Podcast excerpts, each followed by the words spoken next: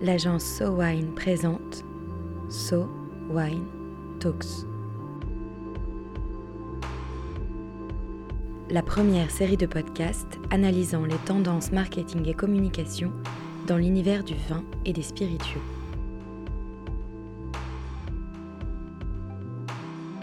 Le baromètre Wine Dainata 2019, dont la présentation a eu lieu le 27 septembre dernier au Figaro, a réalisé un état des lieux de la consommation du vin et des spiritueux en France, divisé en quatre grands axes. Aujourd'hui, arrêtons-nous sur un des thèmes emblématiques du baromètre Wine, l'évolution des tendances de consommation du vin en France, avec Sylvain Dadé. Sylvain, on se retrouve pour établir un focus sur un des quatre grands thèmes du baromètre. Aujourd'hui, nous allons parler du rapport des Français avec le vin en 2019. Tout d'abord, est-ce que les Français s'intéressent au vin et est-ce qu'ils se considèrent comme connaisseurs?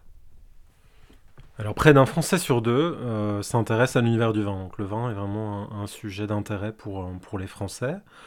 Euh, et s'agissant du coup de leur, leur niveau de, connaissance et de rapport au vin, qui est quand même effectivement un sujet constant enfin, en termes de questions qu'on adresse chaque année pour, le, pour le baromètre, euh, finalement, il y a trois catégories. Les, néophytes, alors les néophytes, c'est un peu moins d'un Français sur deux, donc 46% des Français qui se déclarent néophytes. Ce qui est très intéressant cette année, et c'est vraiment un des enseignements, c'est que cette part décroît, c'est-à-dire qu'il y a moins en moins de Français chaque année qui se déclarent néophytes. Donc on voit qu'il y a un, rapport qui se fait peut-être un petit peu plus connaisseur euh, dans le rapport avec, euh, avec le vin d'une année sur l'autre. On a 49% de personnes qui se clair amateur éclairé, donc il commence à avoir déjà des clés de lecture euh, sur le vin, et euh, seulement 5% euh, de connaisseurs. Donc là, ce qui est intéressant, c'est vraiment de se dire que quand on examine globalement les consommateurs de vin, on a vraiment 5% d'experts seulement, et que donc déployer un discours pour les experts, ça touchera au mieux 5% des gens. Et qu'en est-il du champagne?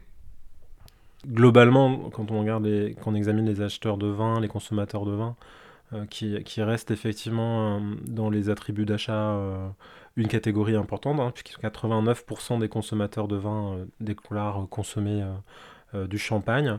En revanche, par rapport à d'autres catégories, on est, on est plus sur une consommation occasionnelle. puisque 65% sont donc sur le champagne des, des consommateurs occasionnel, 18% des consommateurs réguliers et seulement 6% de, grands consommateurs qui ont un acte de consommation régulier. Et alors de quelles régions viticoles proviennent les vins que les Français consomment le plus souvent? Alors, ce qui est vraiment très intéressant à l'examen de, ces chiffres sur les régions viticoles euh, préférées, c'est que on se place aujourd'hui dans un contexte où on entend beaucoup parler de, Bordeaux bashing, hein, donc de désamour euh, du, Bordeaux globalement. Eh bien, c'est pourtant Bordeaux qui euh, on finit à la première place en fait euh, à 43% euh, des régions, des régions privilégiées, vient ensuite la, Bourgogne à 26%, euh, puis la Champagne, le Rhône et la Provence. Et où les Français consomment-ils le plus souvent du vin? Alors la consommation, elle est majoritairement dans un contexte à domicile, donc dans la sphère privée, hein, puisque les consommateurs consomment à 85% du vin dans ce, dans ce contexte euh, resserré, euh, familial, euh, amical. mais ce, contexte et cette convivialité, elle se, se déporte bien sûr aussi dans les, restaurants, à 54%.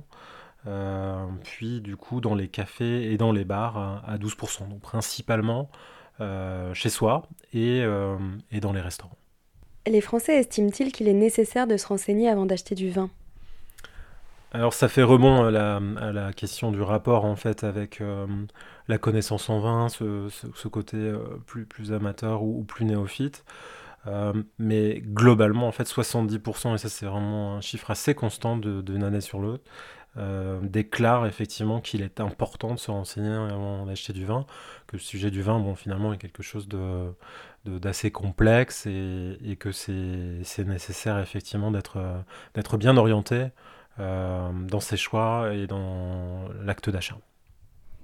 Et où se renseigne-t-il pour avoir ces informations-là? Alors, les deux premières sources d'informations, et là aussi c'est une, une, constance, euh, sont en premier lieu l'entourage, à 53%, euh, et les professionnels, hein, s'entendant le caviste, le sommelier, voire le, le, producteur lui-même, donc les professionnels à 42%.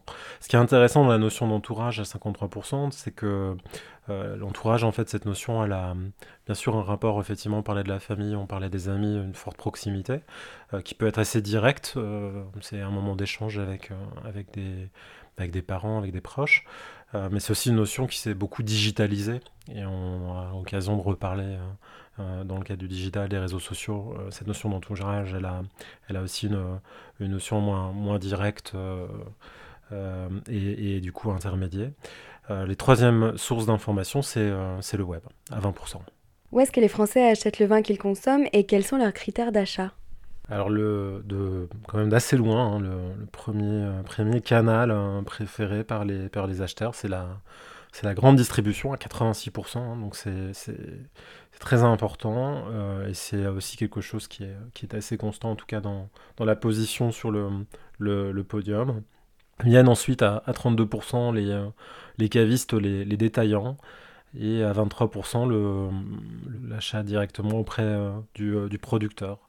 Et en relation en fait à, ces canaux, on ne s'étonnera pas en fait de, de voir qu'un un des principaux critères d'achat de vin, bah, c'est le prix à 52%. Euh, et viennent ensuite bah, des choses qui sont plus directement dirais, aux, produits, euh, comme la région, euh, à 49%. Puis le cépage, l'appellation à, 24%, et puis ensuite des éléments complémentaires autour des qualités gustatives, des médailles, le nom du producteur et la marque du producteur, arrivant finalement presque en dernier à 18%. Ainsi, les chiffres du baromètre SoWine permettent de décrypter le rapport des Français au vin. Si de moins en moins de Français se déclarent néophytes, ils ne se considèrent pas experts pour autant, dans un monde du vin qui a ses mots et ses codes complexes, et pensent au contraire qu'il est nécessaire de se renseigner avant l'achat, auprès de leur entourage, réel ou virtuel, de leur caviste ou d'un sommelier de restaurant. Et que, intéressés et éduqués comme ils le sont, les Français achètent un vin pour son prix bien sûr, mais aussi pour un terroir et un cépage un épisode conçu et produit par SoWine, écrit et réalisé par Chloé Vibo. SoWine Talks reviendra dans quelques semaines pour décrypter à nouveau les tendances de consommation du vin et des spiritueux. En attendant, si vous avez aimé cet épisode, n'hésitez pas à le partager sur Twitter et Facebook et à nous donner des étoiles sur iTunes. À très vite.